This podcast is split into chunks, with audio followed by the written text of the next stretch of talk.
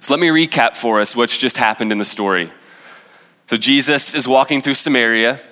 And this is already a big deal because the Jewish people were not cool with the Samaritans. This is um, hundreds and hundreds of years of racial tension and hatred uh, toward each other from the Jews and the Samaritans. So much so that most of the time Jews would, uh, so the uh, Judea is in the north, then you have Samaria. And to get below Samaria, they would go all the way around Samaria in order to get to the southern country. So they like, didn't even want to set foot in the country. Uh, and Jesus chooses to walk through Samaria and he, he has this moment where he is thirsty. The disciples have gone off, and he stops to talk to the Samaritan woman and ask her for a drink. It's about noon. And that's, that's a big deal. We'll talk about that here in a couple minutes. And she basically says, Okay, why would you talk to me? I'm a Samaritan, and even on top of that, I'm a woman. There are sociocultural things here that prevent us from interacting. So, why are you talking to me, Jesus? And Jesus responds, He says, Okay, if you knew who was asking you, uh, you would ask me for a drink. And she's like, cool question, Jesus, but you don't have a bucket to draw water with. So she kind of like gives this barrage of questions back to Jesus. She's like, You don't have a bucket to draw water with. Um, are you too good for this well? And she references Jacob, who's kind of a hero of the Jewish people in the Old Testament. She's like, Are you too good for Jacob's well? Like, do, do you want me to give you a drink? And um, so she starts asking these questions. And then Jesus points out the flaw in her well, so to speak. He says, uh, it doesn't work long, long term. It only works for a moment, and then you have to come back and get more water. But my well satisfies forever. So, this is going to be our first barrier for worship. Our first barrier is that we are drinking from the wrong well. This is a barrier to worship, drinking from the wrong well. And I want to highlight three wells in our culture that we go to over and over again, despite the fact they don't satisfy us, uh, and we have to keep uh, thirsting for more. So here's the first one. We talked about this a few minutes ago money and comfort. This is a well that we go to. We talked about this at length last week. You know how, I mean, this is so difficult to me. It's like new stuff is nice. I, I, I love the kind of the high you get when you get a new gadget or new something, and it's like, but that wears off so quickly, doesn't it? The high just kind of goes away, and you're like, ah, I kind of want something new again.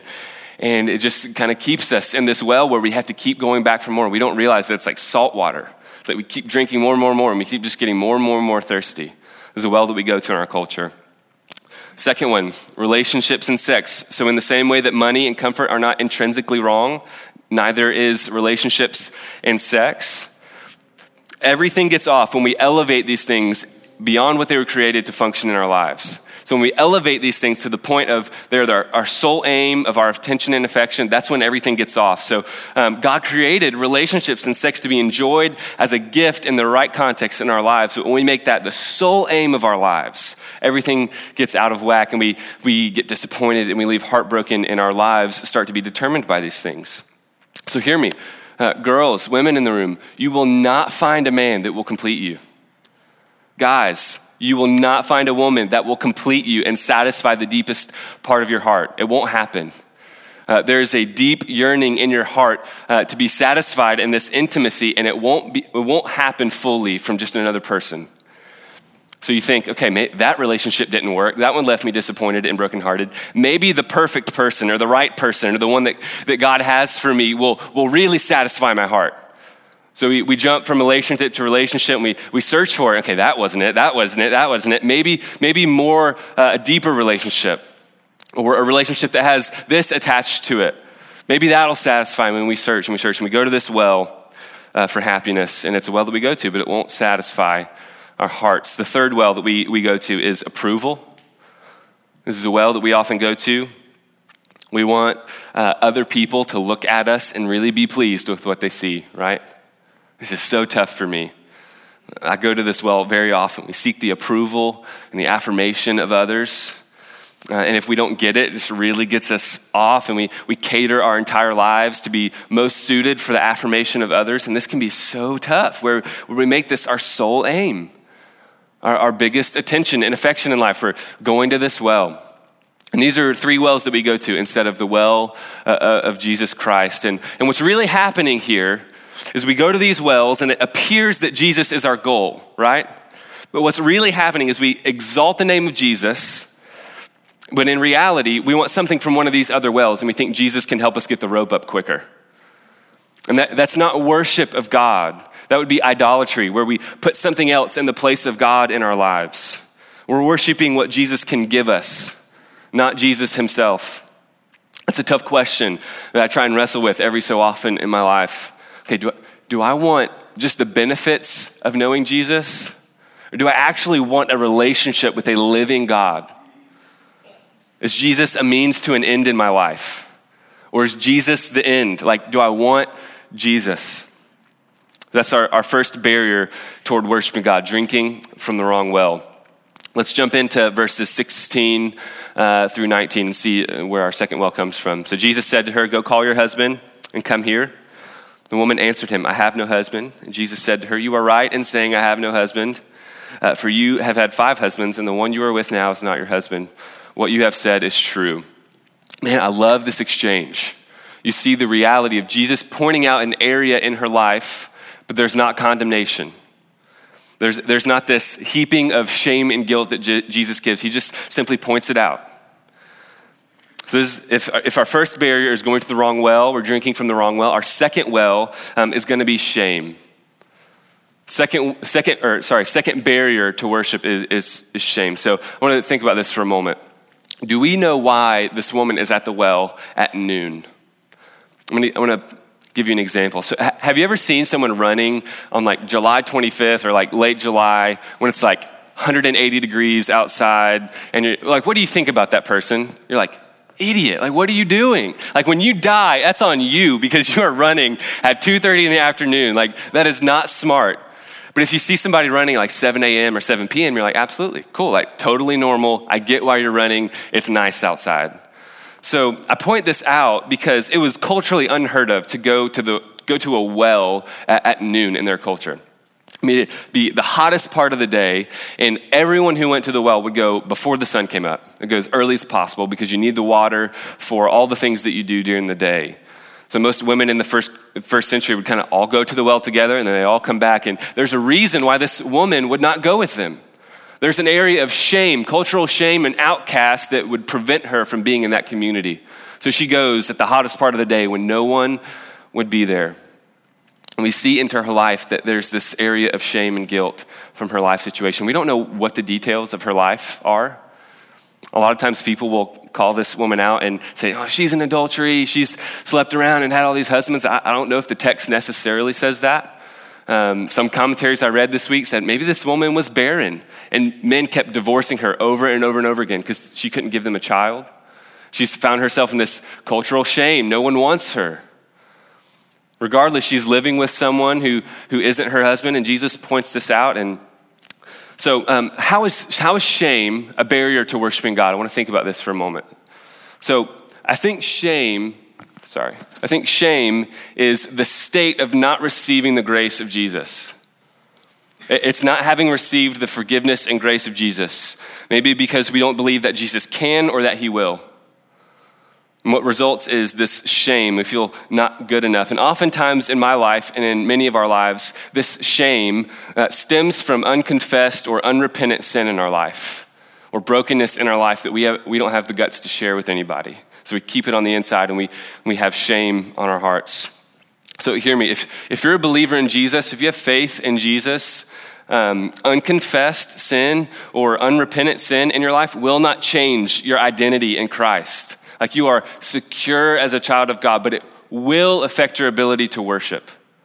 It will affect the nearness of God that you are able to feel in your life. It will affect how um, you can hear from Him and commune with God. Man, and it's, it's just so easy uh, to just sweep our brokenness under the rug, isn't it? It is for me. Like it's so easy to just sweep it under the rug. It's a pride issue in my life where I, I want to see it, I want to seem to other people as like I'm fully formed in Jesus, like I got it all together, when that's just not the case. I have a long way to go. I think people will love a future version of Larkin better than they love the current version of Larkin, or that God will love the future version of Larkin better than he loves me now. So I, I hold it in. Hear me. When we don't share our brokenness with others, we miss out on a deeper place of worship. Let me explain what I mean. So, I had someone ask me last week, I said, How do I receive the grace of God? It seems kind of like a metaphorical thing, like how do I receive grace? It's not like receiving, you know, a free coupon to Chick-fil-A. I can't really take that and do anything with it. It's like, how do I receive grace? I think one of the primary ways that we receive grace in our life is um, to, that sets us free from shame is to confess our brokenness to someone else in our community. This is why James 5 16, it encourages us to, to confess our sin with each other and, and that we will be healed if we do that. So, this is why marriage is so awesome and so hard because it's just this constant mirror to your own brokenness and you can't escape it. You can't avoid it. You're like trying to get out of it and you're like no they still see me. At my worst times this person's going to see me. So i have to go to my wife virginia and say baby i'm so sorry. Like i got angry with you i, jumped to a conclusion and I, I didn't give you patience i'm sorry that was brokenness or i have to confess man I'm, I, I want financial security and control in my life more than i want dependence on jesus that's what's happening in my life. I have to confess it. I have to, okay, this is what's happening in my heart. And it's these moments where we confess to someone else and they see our brokenness and they say, I forgive you and I love you. That is a tangible picture of how God views us, where He sees us through and through. Like, like we're going to sing in a few minutes, the, this song, Through and Through. God sees us through and through, and He loves us still.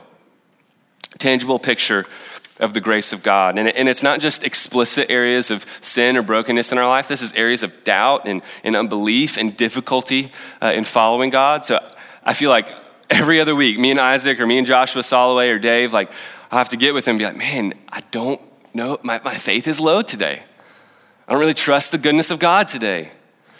I'm mad at God for the circumstance that I'm in. And holding it in does not help at all, but confessing it to someone else and saying, okay, God loves you, keep pursuing Him. The, the reaffirmation of someone and the grace from someone else uh, is a picture of um, the grace of God. And out of that confession, greater worship grows. So this is hard to know how to do sometimes. Maybe you're like, okay, that sounds great. I don't really know how to do that. Um, I think that the step that we all take is to find someone or a community in our, in our lives that we can be that real with that we can be that vulnerable with. So maybe it's a roommate when you just you you make the decision, hey, we're not going to let this be a shallow friendship. We're not going to let this just stay on the on the surface level. Like let's talk about what's going on in our lives, the areas that we struggle to follow Christ. Maybe it's with a house church or a couple close friends or a significant other, but we all need these relationships in our lives where we are confessing the areas where we struggle to follow Christ. And out of that, when we receive the grace of God, it drives shame out of our hearts in a way that allows us to worship more freely. And this is going to lead us into our third barrier. So, our first barrier was we're drinking from the wrong well. Our second barrier is that shame prevents us from receiving the grace of God and worshiping more fully. This is our last one. We'll, we'll get this out of verse 22. So, in verse 22, it says, You worship what you do not know and we worship what we do know, for salvation is from the Jews. And um, this is going to be our third barrier that you can't worship what you don't know.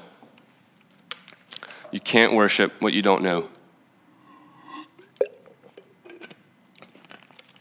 This plays out in two ways knowing God and knowing ourselves. Knowing God and knowing ourselves. So if you don't know who God is, you can't worship God, right? If we create our own God out of our modern sensibilities and in ways that kind of fits our culture and our lifestyle a little better, that's not actually worshiping God. So often we think the, the God of the Bible, Jesus in the Bible, is too edgy for our culture. We're like, Jesus, you need a better PR person. Like, you need a better campaign manager that can kind of edit, you know, your lifestyle and, your, and, and what you say to people um, in a way that doesn't come across so harsh. You know, that's, we, we want to edit Jesus in order to fit our, our, our lives. And what we do when we do that is that we strip Jesus of his complexity. We strip Jesus of his majesty and as his true um, deity, as God. And then we wonder why our worship isn't as deep. Here's an example I can give you. Um, so if I went to my wife, Virginia, and I said, Baby, you are, you are so beautiful like, I love you so much. I love your, your curly blonde hair. Like, I love your, I love staring into your dark brown eyes. Like, I love you so. Like, that would be really sweet, right? Except that my wife Virginia has beautiful, straight brown hair and like the prettiest blue green eyes you've ever seen. Like, it's not nice to say those things to her.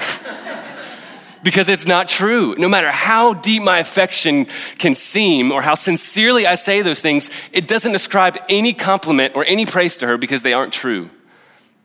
In the same way, if we, I mean, we can just go after the Lord, but if we're not worshiping the God who is truly God, it is not worship. It doesn't ascribe any honor or glory or praise to God. So we have to worship God as He is, not the God that we've created. That's why we have to know who God is. And we also have to know who we are. We have to know ourselves. So, if we don't understand who we are, if we remove the fact that we are very broken and in need of grace, this will really rob us from worship. It will be a huge barrier to worship. So, we say, man, I'm, not that bad of a person. We start to compare. It's like, okay, I'm not as bad as Donald Trump, so I'm, I'm a good person. Sorry, I didn't mean to get political, but we can all agree. We can all agree there's some, there's some, you know, but but we, we start comparing. Okay, so I'm not that bad, so I'm, I'm, I'm a pretty good person and we start to minimize our brokenness in a way that really decreases and, and minimizes how big the gap was that Jesus crossed in order to save us. And our worship becomes shallow because what Jesus did wasn't really that big of a deal because we're pretty good people. So worship flourishes when we know who we are and we know who God is, and we see how massive the gap is that Jesus came in and filled. It's where worship explodes. So, oftentimes, if, if we have trouble worshiping God, giving our affection and our attention to God, I'd put some cash down on the table that's in one of these three areas. That we're drinking from the wrong well, that we're experiencing some degree of shame because of who we are, what we've done, or because we're not worshiping the true God or, or seeing ourselves as we truly are. So, let me ask you like, do you have barriers in your life that are robbing you from worshiping God? What's the thing that you're chasing? What is the thing in your life that you, you would say, man, if I could really, if I could get that, life would be good. Life would be better. It, it would all work out if, if I could have that thing. Maybe that's a college degree. Maybe that's a spouse or getting the job you want, buying a house. We all have these things where we're digging in other wells than Christ. Is there shame in your heart?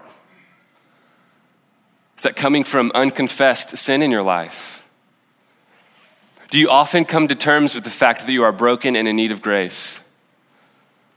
Do you feel like you edit Jesus to fit your, your lifestyle so that he fits your perception of what he should be like? And I want to encourage you today to confess those barriers, to repent from living into those barriers. Maybe that involves a conversation with a friend during communion. Maybe in a second when we're done, you, you come back to the respond banner. It'll be a pastoral team back there. We'd love to talk through or pray through anything that you're thinking. I want to implore you, like, do business with God today in some of these areas. Don't just let this kind of go in one ear and out the other. Like, let's, let's remove some of these barriers in our life that prevent us from worshiping God.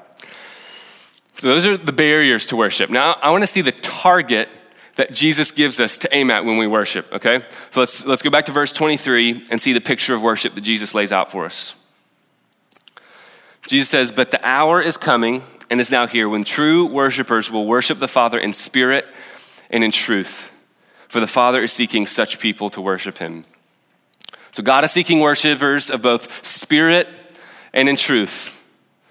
Another way to think about this is spirit as kind of the heart, the, uh, the emotions and affections of our lives, and as truth as the intellectual, uh, as the head of our lives. So heart and head. One pastor used the language of inflamed heart and informed mind. I really like that language. Jesus is seeking worshipers of inflamed hearts and informed minds. And, and you can't have one of these without the other. It's like two legs. Like you can, you can get by hopping around on one leg for a while, but you're not going to run very far. You'll get really tired really quick. So, what I've noticed is that we all have dispositions, right? So some of us in the room are kind of more on the intellectual side, the head side, and you know we want a theological grid that God fits in, and everything fits together nicely and flows. You see uh, your affections or your emotions as the enemy because you can't trust them. This is kind of my disposition a little bit. And then the other people on the other side that lean the other way are like, Are you kidding me? Like, that's cold and dead. Why do you read so much? You always want to talk about theology and you don't want to live like Jesus. You don't want to do the things that Jesus did. So here's the issue both extremes in that situation are wrong.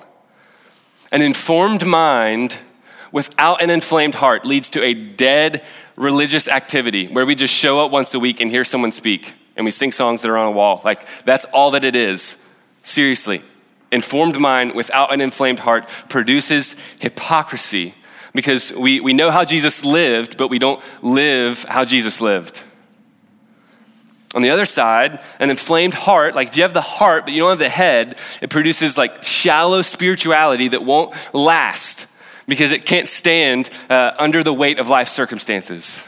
So when things happen, we start to question and we, we run from God because we don't see the true picture of who God is and how God, how God works. So we can hop around on one of these legs for a while, but it's not going to allow us to run very far.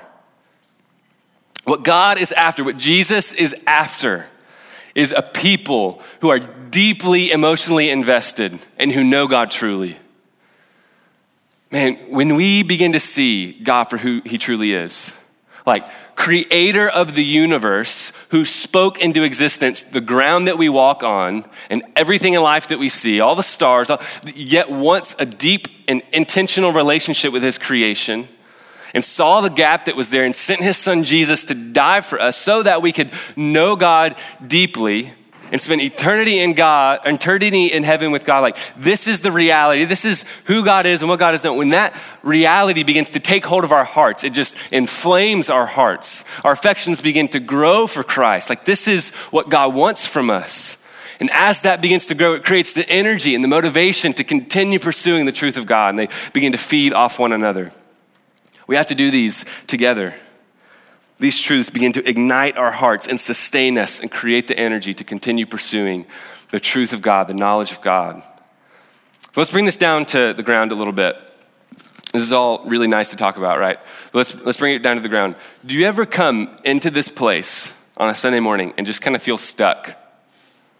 Like, do you ever feel like, okay, yes, I'm, I'm singing the words, but they aren't like coming from my heart? Do you ever feel that way? Do you ever have trouble going throughout the week being mindful of God or being a worshiper of God wherever you go and every day? Those are things that, that I struggle with often. Even this morning, I was like sitting on the front row, I'm like, God, I want to worship you. I'm preaching on worship today, but it's like not coming from my heart. Like, help me, Lord. Like, help me. It's hard. Like, why, why do we get stuck? I think we've already talked about some of the barriers that would lead us to that place. Now, I want to talk about a few practicals about what it means to live towards something, to, to see a vision for something, and to put some steps into our lives that allow us to worship God more fully. And this is going to work itself out in two ways communally and personally. So, this is really on the ground. So, if you're taking notes, I encourage you to, to write some of these things down. So, we'll start with, with communally. This is our worship with our faith family. It's what we're, what we're doing right now. A lot of people um, don't necessarily see the value in this community. Let's say we can all just kind of be individually spiritual. We don't, why, why do I need to go to a church? Why do I need to be invested in a church or a house church? Obviously, a lot of you, like you're here today, so you've seen some value in being here, but like here's what I promise you. All week I'm praying for you. All week I'm praying for you. A lot of you by name, some of you I don't, I don't know yet, but like I'm praying that God would transform and like break open your heart so that you could love Jesus more. I'm praying for you all week. We come in this place and we ask God to do what only God can do. And I believe that there is something spiritually profound that happens when we come in this place and make much of the name of Jesus in a way that doesn't happen if I just kind of go throughout my life on my own. It's more than just coming together for an hour, like something is happening here. It's grace for the previous week, it's a shot of spiritual adrenaline for the coming week. We center our hearts and our minds on Christ and we remind ourselves of what's true. So we sing and we sing, we, we, we just don't put words on a, screen, on a screen and then sing them because they rhyme. Like, we don't just like the words. Like, these is the truth of God that we're trying to get into our hearts. We, based on scripture, the truth of God, we sing these songs in worship of God. And you can do that however you like every week. You can raise your hands, you can kneel, you can go in the back and dance. Like, you are free to worship God in that way when you come in this place. We open the word and we pursue the truth of God. That's what we're doing right now so that we can be reminded of who God is and what God has done, a way that creates a heart that will be motivated throughout the week to live for Christ. We take communion, we remember the sacrifice of Jesus every week. We remember it. Get, okay, get it in my head so that it can get in my heart so I can live for you, Christ. Like, this is why we do this every week, but it, it's not just coming into this place that God is after. So you, you heard it in the text where Jesus says, There's an hour, a day that will come when people won't go to this town or to this mountain to worship God because they will worship in spirit and in truth. They will worship as they go. So, God, if, eh, so if you're a believer in Jesus, if you've put faith in Jesus, God has put His Holy Spirit inside of you, and you can worship and commune with God anywhere. Like this is something that the people in the Old Testament could not have fathomed to have connection with God wherever they go. So God wants people who will worship as they go. This is our second point. We worship personally. We worship communally and we worship personally in ways that aren't connected to ethos. And this is about being mindful of God in our every, everyday lives, in our everyday moments. I really want to push you right here to think outside the box. Like, worship is not just coming here and standing in, in rows and singing words. Like, that's not the, the full picture of worship. There's more here. So, here's, here's a way that I try to do this, um, and I want to encourage you to do this as well. But every couple months, um, I, I make a list of things that stir my affection for Jesus in my life. So um, if, if, I, if I were to give you any like thing to do this week, any tool to put into practice this week, it would be to make a list of the things in your life that stir your affection for Jesus. So here's what that looks like in my life. So I have Spotify, and every week I try to choose a new album with some worship songs that we sing on Sundays. And on some of my commutes throughout the week, I'll just blare it in my car and just go after the Lord. Just me and God. Like Ethos didn't tell me to do that. That's just me trying to worship God and give my affection and attention to God. That's a way we can do that. But it's not just explicitly spiritual things. So every morning I wake up and I make a, a cup of pour over coffee and I, do the whole nine yards. Like I grind the beans, I heat up the distilled water in my temp controlled kettle, and I do the whole thing. I'm basically a barista, and but that would be cool if, if coffee if coffee was the end game. If that's all it is, it's, it's a good cup of coffee. Cool, it wakes me up, tastes good. But if we are intentional about keeping our minds aware of what God is doing and what God has done, it can allow us to find a place of worship. So, um, this is going to seem really cheesy, but this is just something that I found that really stirs my affections for Christ, where I, I kind of see coffee as like this potential in the coffee bean. Like I can mess it up, I can like pour wrong and um, have the grind setting wrong, and it can be bitter or too sour, or I can nail the pour over and there's like blueberry and raspberry and stone fruit, and I'm like, wow, this is awesome. And, and so it's like I see that as like a metaphor for my day. It's like my day has so much potential I can mess this thing up, or I can like live into what Christ has for me today and like see all this fruit uh, come into my life and becomes this place of worship. Another one is every so often, um, I try to like, as often as I can, slow down when I eat my food and pay attention. It's like, thank you, God, for this burrito. And I'm not trying to be trite when I say that. It's like, God, you did this. You thought of this. That's so cool. Thank you for this gift of food. So every once in a while, Virginia and I will like um, just go eat at a restaurant, like way outside our tax bracket, and just like just eat good food and drink good wine and laugh and, and just enjoy the night. And I want to be dialed in in that moment that this is just a shadow of the joy of heaven. Of when we get to experience the feast of heaven that it talks about in Revelation, be like, God, thank you for this moment. Thank you for creating this food and this experience. Like, thank you. It becomes worship stirs my affection for God in that moment. I'll give you one more. So I love movies. Anybody love movies? So I love going to movies. And most movies have a very similar plot line. There's a character who's trying to overcome some adversity or obstacle to reach a goal. It's like what most movies are, are based around. You can kind of see that plot line work itself out. And, and I love to allow the emotional impact of movies to stir my affections in a way that points me back to the true story of Jesus overcoming sin and death on my behalf so that I can know God. I just remember, like, thank you, Jesus. Like, that's just a shadow. That's just a picture of what you've done. Thank you, God. And allow it to stir my affections for Christ. So for you, this may be hiking. Maybe going on a hike and being aware of God's creation, maybe painting. I know my wife Virginia loves to paint. Came in last night in her craft room, she was like paint everywhere, and she's like painting on the floor, and there's, well, not on the floor, there's like a, a mat she was painting. But it's like, it's a way that God, like, she stirs her affections for Christ. What is it for you? Is it a relationship where you get to just have a great conversation with a friend, and while you're talking to them, you're just like looking them in the eyes, and you're like, thank you, Jesus, for this friend who knows me. There are ways that we can go throughout life and neglect the mindfulness of all these things and let these gifts simply be ends in and of themselves, or we can allow ourselves to be mindful of God as, as they are gifts from God that we can be worshipful out of. Is how we worship personally. So as we go into communion, I, I want us to give a space to worship. Like, let's worship God. Let's give God our affection. Let's give God our attention. Let's give God our hearts. Let's sing these truths and ask God to like drive them deeply into our hearts for this week. You can do this communally. You can just stand and sing and like, like sing the words. Remember the truth of God. If you want to, you can do this personally. You can sit down and write a list of things that stir your affections for Christ. And okay, when am I going to do that this week? How can I be mindful of when I do that, that uh, it can be a place of worship? You can go outside, you can journal, you can talk with your friends. Maybe you need to take a moment to confess some barriers in your life that are preventing you from true worship in God. This is what's available to us today. This is a time to continue in your worship, however you would like. Let's give him all of our attention today, all of our affection today, because of who God is and what God has done. Let's pray. Jesus, thank you for your Holy Spirit. Thank you that, that we can worship you wherever we go. That we don't have to go to a temple or be in this place, in this church. We don't have to go anywhere. We can worship you wherever we go. Thank you. Would you help us to be aware of the places that we can give you more attention, more affection in our lives, and the barriers that are, with, are robbing us from that attention and affection? God, give us courage to trust you that, that true worship, when we are living lives of everyday worship of you, that that is where we find the truest joy, the greatest satisfaction in life, when we are truly locked in and connected to you. During this next time, Holy Spirit, would you spur our hearts on towards giving you glory, giving you honor, ascribing praise to your name?